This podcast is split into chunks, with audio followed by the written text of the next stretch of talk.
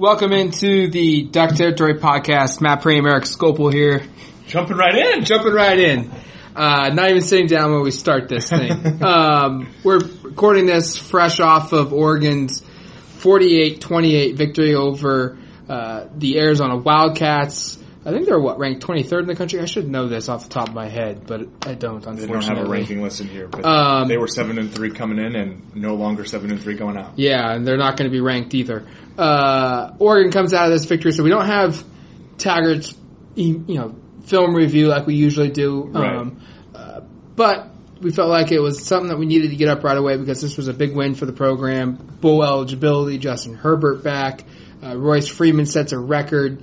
Uh, he's back as well, scoring four touchdowns.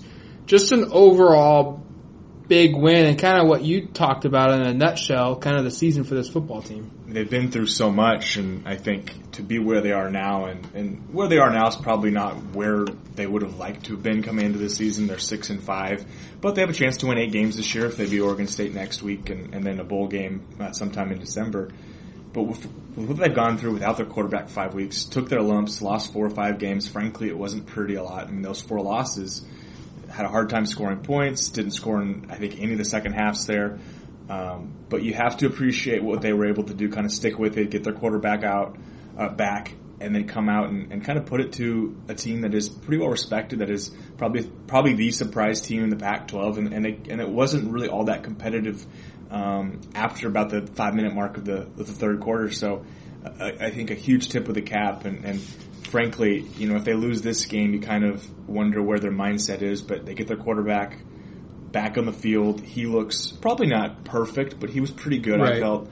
Um, and and they kind of the season kind of put that dark patch pack behind them, and, and now they're moving forward with an opportunity to finish the season. I think really really strong.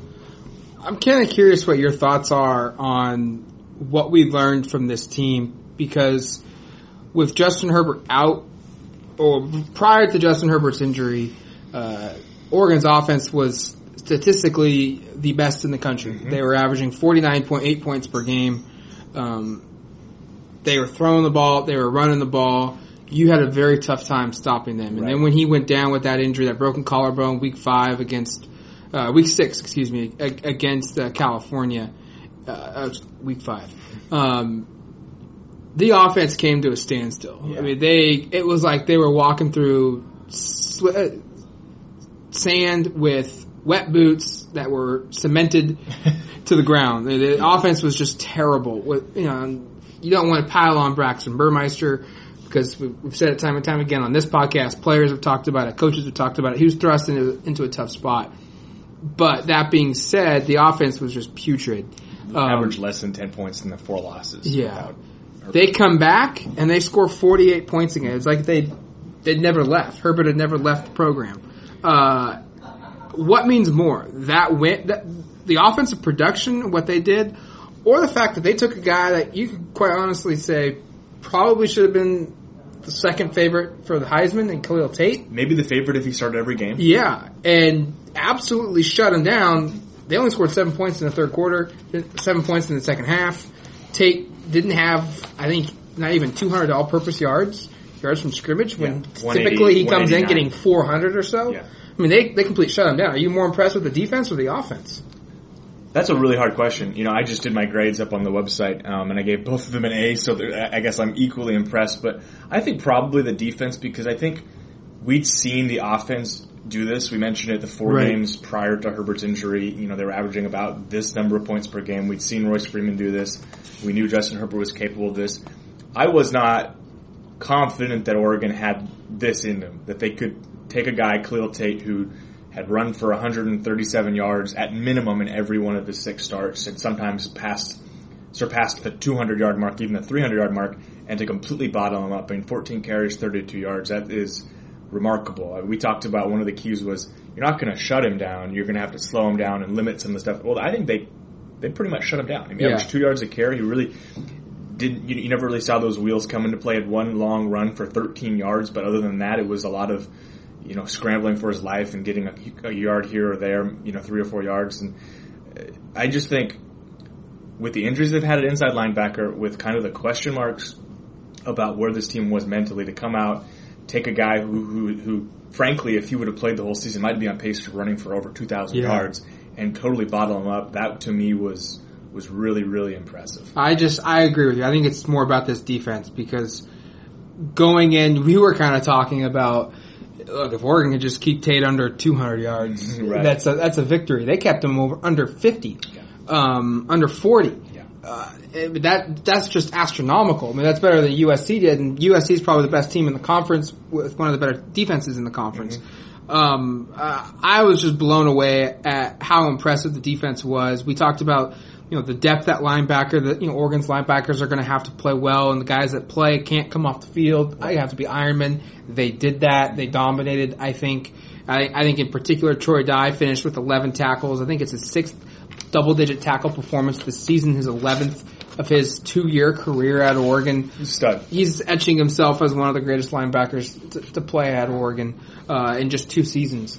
Um, and then the outside guys, I, I thought they were tremendous and containing uh, uh, Khalil Tate. And I think we don't give Justin Hollins and Lamar Winston and Jonah Moi and Fotu Leiato and I'll, I'll even throw in the D end Jalen Jelks. Yeah. Uh, enough credit of just how athletic they are. They that group of guys.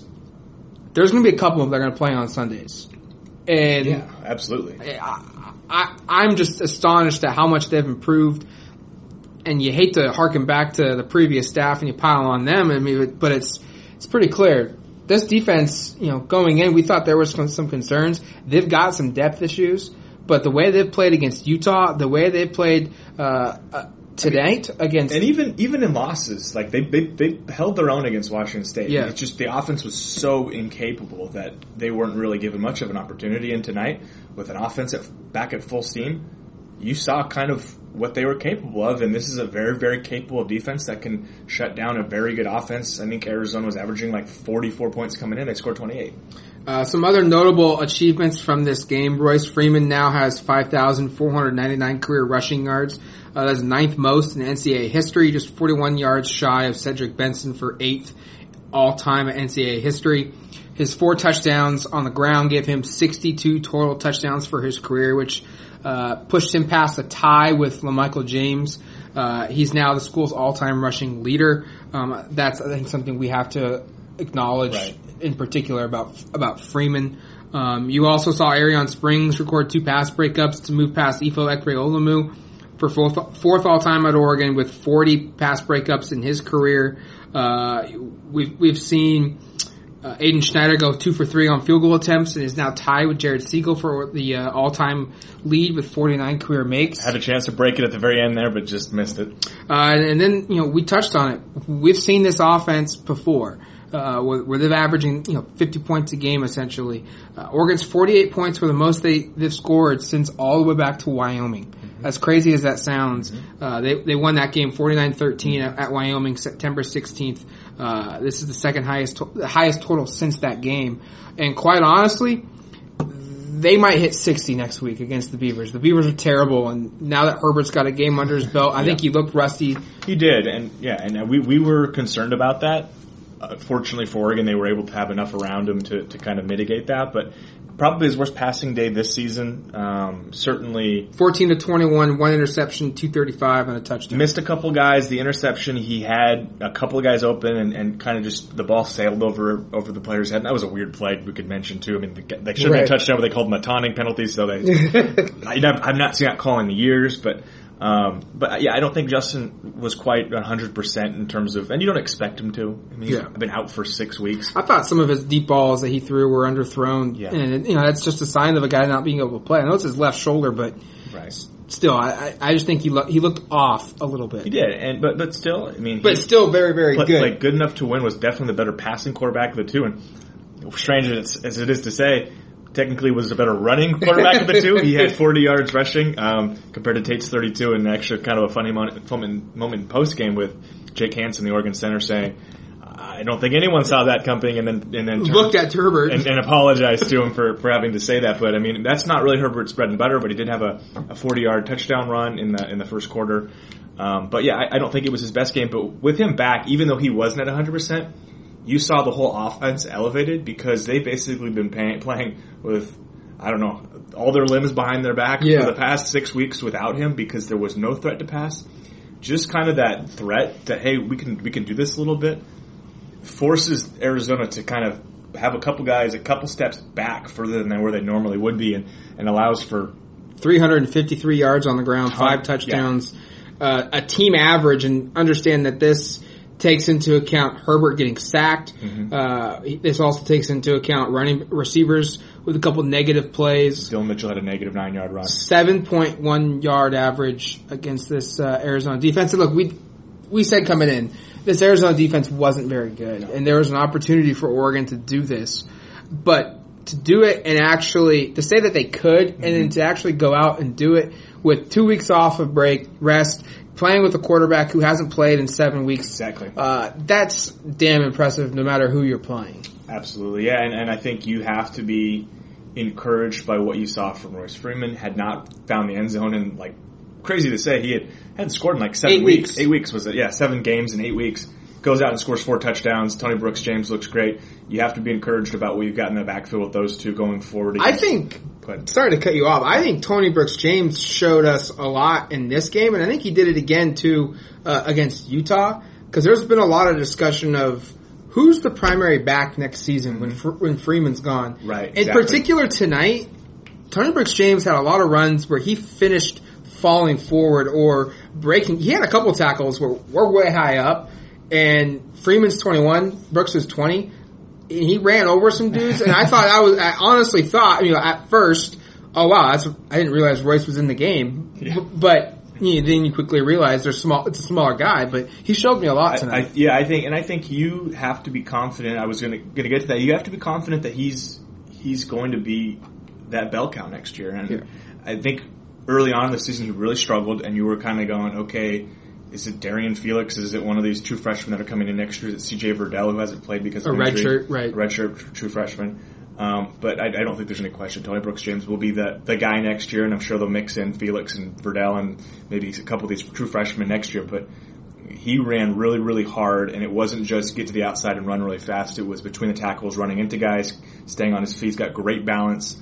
Um, but yeah, those guys ran really well, and then against again credit to that offensive line for creating some big holes up there. Those guys, even without Jake Pisarcik, who was out with an injury, um, managed to kind of you know dominate up front. You know, you if you want to be nitpick, they had a couple of Holding penalties. holding penalties, a couple of uh, pre-snap false start penalties, but overall, I thought that just the offense as a whole, but that offensive line really set the tone up up front. This sets up Oregon now going into the Civil War this coming week.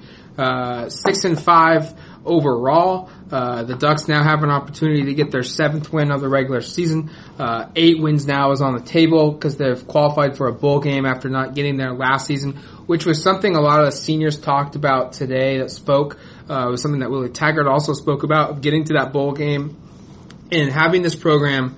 Uh, obviously they were competing when they were freshmen, true freshmen. Uh, there's a lot of guys that are seniors on, on the team that are true freshmen. There's a couple red shirts, um, but a majority of them are true. When they were when they arrived, uh, Oregon was playing for a national championship, Right, their first year. and we're not equating this season to, to the success of the 2014 season. But you, they came. A lot of these guys came back, in particular Royce Freeman.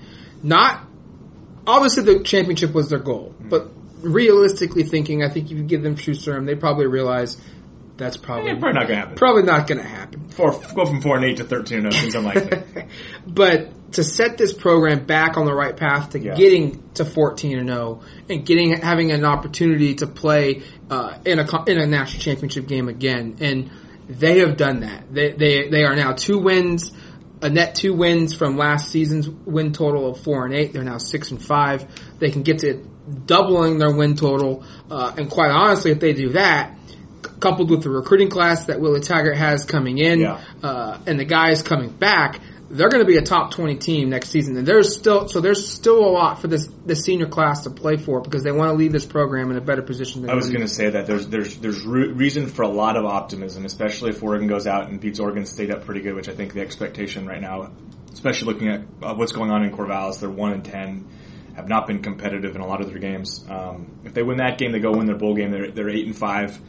You know, you look at them with that recruiting class they have coming in with a, kind of that positive momentum at the end of the year, and I don't think there's any reason why this isn't a team that's getting a lot of buzz about being a potential Pac-12 champion next year. Right. Um, especially with what's going on in Washington, some of the un, kind of uncertainty around the conference. But I, I think Oregon finishing strong here is putting themselves in position to be at least considered one of those top tier teams in the conference next year, which would not have been the case if they would have lost this game and then maybe dropped a game to Oregon State and finished at five and seven. You probably would have been looking at them like, is this team, you know, is, what's this team going to be like? Is this team going to win six games next year? I mean, these are the types of games.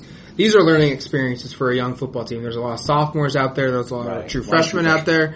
Uh, there's a couple juniors that are playing uh, on this team that are going to come back next year.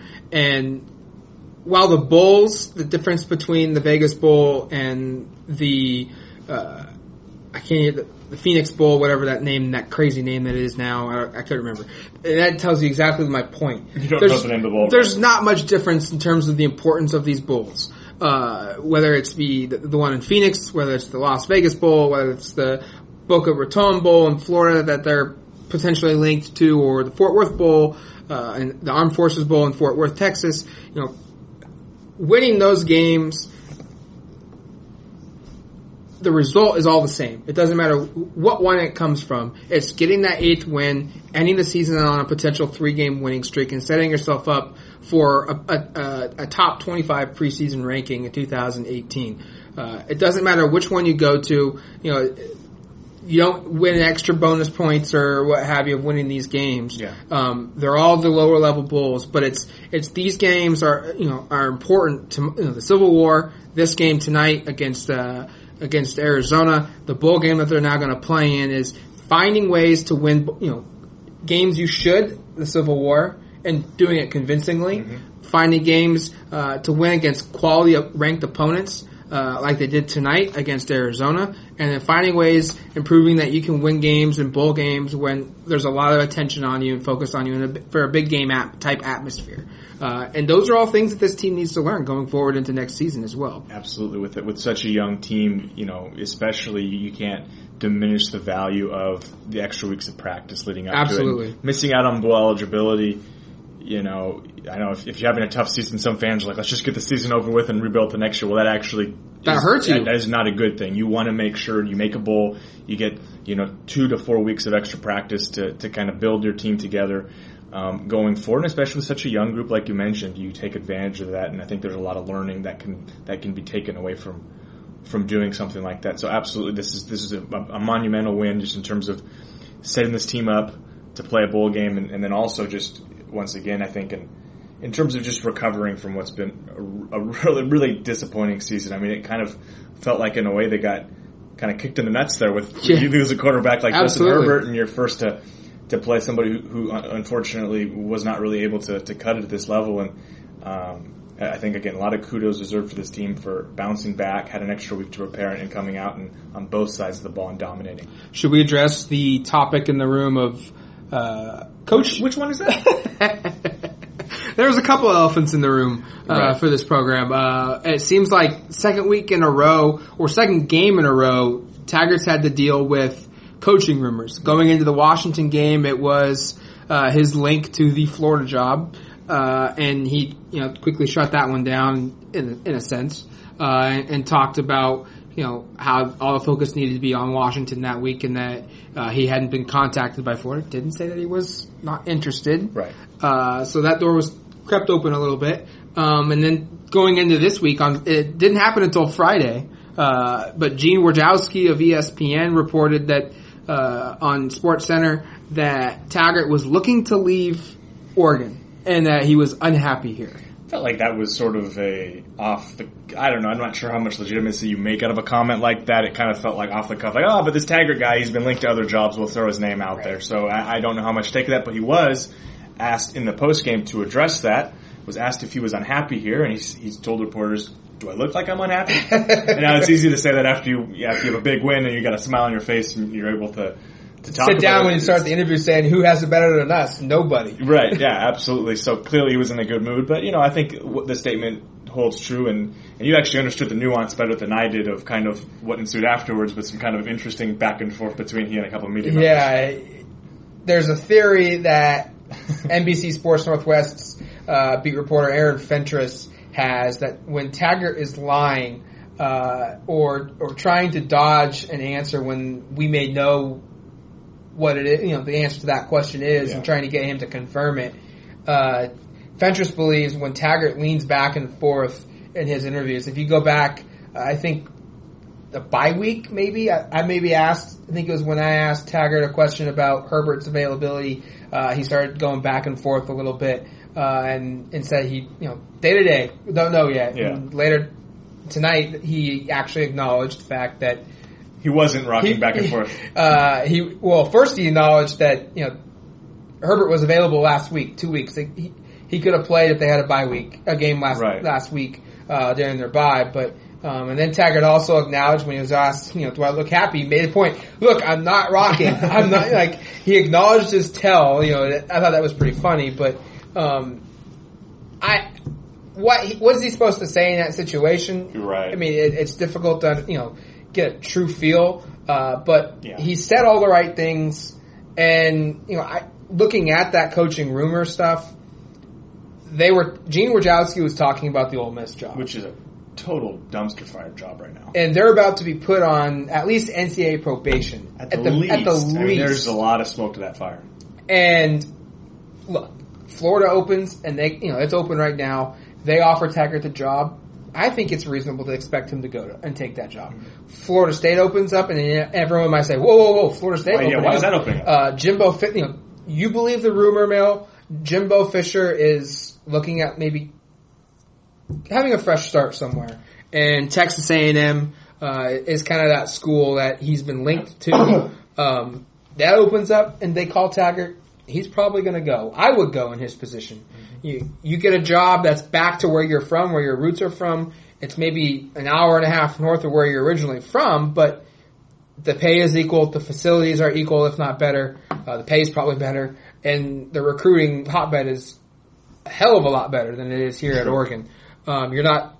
There's nothing connecting you to, to Oregon besides the job you just got here from. Um, I would go, but Taggart's not going to ruin his reputation in one year uh, of at, at Oregon to go for a job like Ole Miss. He, he's going to go for a tier one, which is a school like Florida State, a school like Alabama, a, a school like Auburn or Ohio State. You know, programs that have rich traditions in hot recruiting beds, have won national championships, and you could be the alpha dog of the alpha dogs if you get the right staff together and things fall correctly for you very quickly. Or he'll go to a tier two school, which is a lot like Oregon. You know, still a top 20, top 10, 15-ish type job, has a couple blemishes, maybe not a recruiting hotbed like Oregon currently has, Right. but has everything else set up. He's not going to go for Ole Miss, which doesn't have a recruiting hotbed, doesn't have a huge cult following like an Oregon or a Florida State or what have you, doesn't have the facilities that Oregon has or Florida or Florida State, doesn't have the winning tradition that all these programs have. And on top of that, like you mentioned, they're probably going to be on NCAA probation. You know, so I don't believe in that job. You know, believe he's going to go to to Ole Miss. Maybe Tennessee if they give him a call. Maybe he considers it. I, I don't know. But right now he's saying all the right things.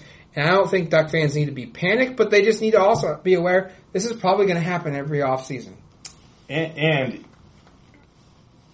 that's not necessarily a bad thing that your coach. That means you've hired. Yeah, well. you've means- hired that well. Means you've got a good coach in place, and obviously People want what you want. That means you have something that's special. Yeah, and, and so yeah, I mean that, that take it take it for what it's worth right now. I don't think I think we're, we've we've come to the conclusion that I, I wouldn't spend too much time, you know, or lose too much sleep staying up worrying about it. But at the same time, Willie Taggart's going to be a hot commodity because he's he's a, a very charismatic guy. He's he's a pretty proven track record in terms of his coaching. He's a tremendous recruiter, and those type of attributes are very attractive for for major college football programs. And and this might be a dance that you have to to walk every every off season um, until you know some sort of stability is, is developed here, until he develops relationships, until he, he considers this home, and and that may happen at some point, and it may not, and if if it doesn't, you have to figure out Plan B, and obviously worst case scenario would be he leaves now, and, and you kind of are left in, in ruins after one year.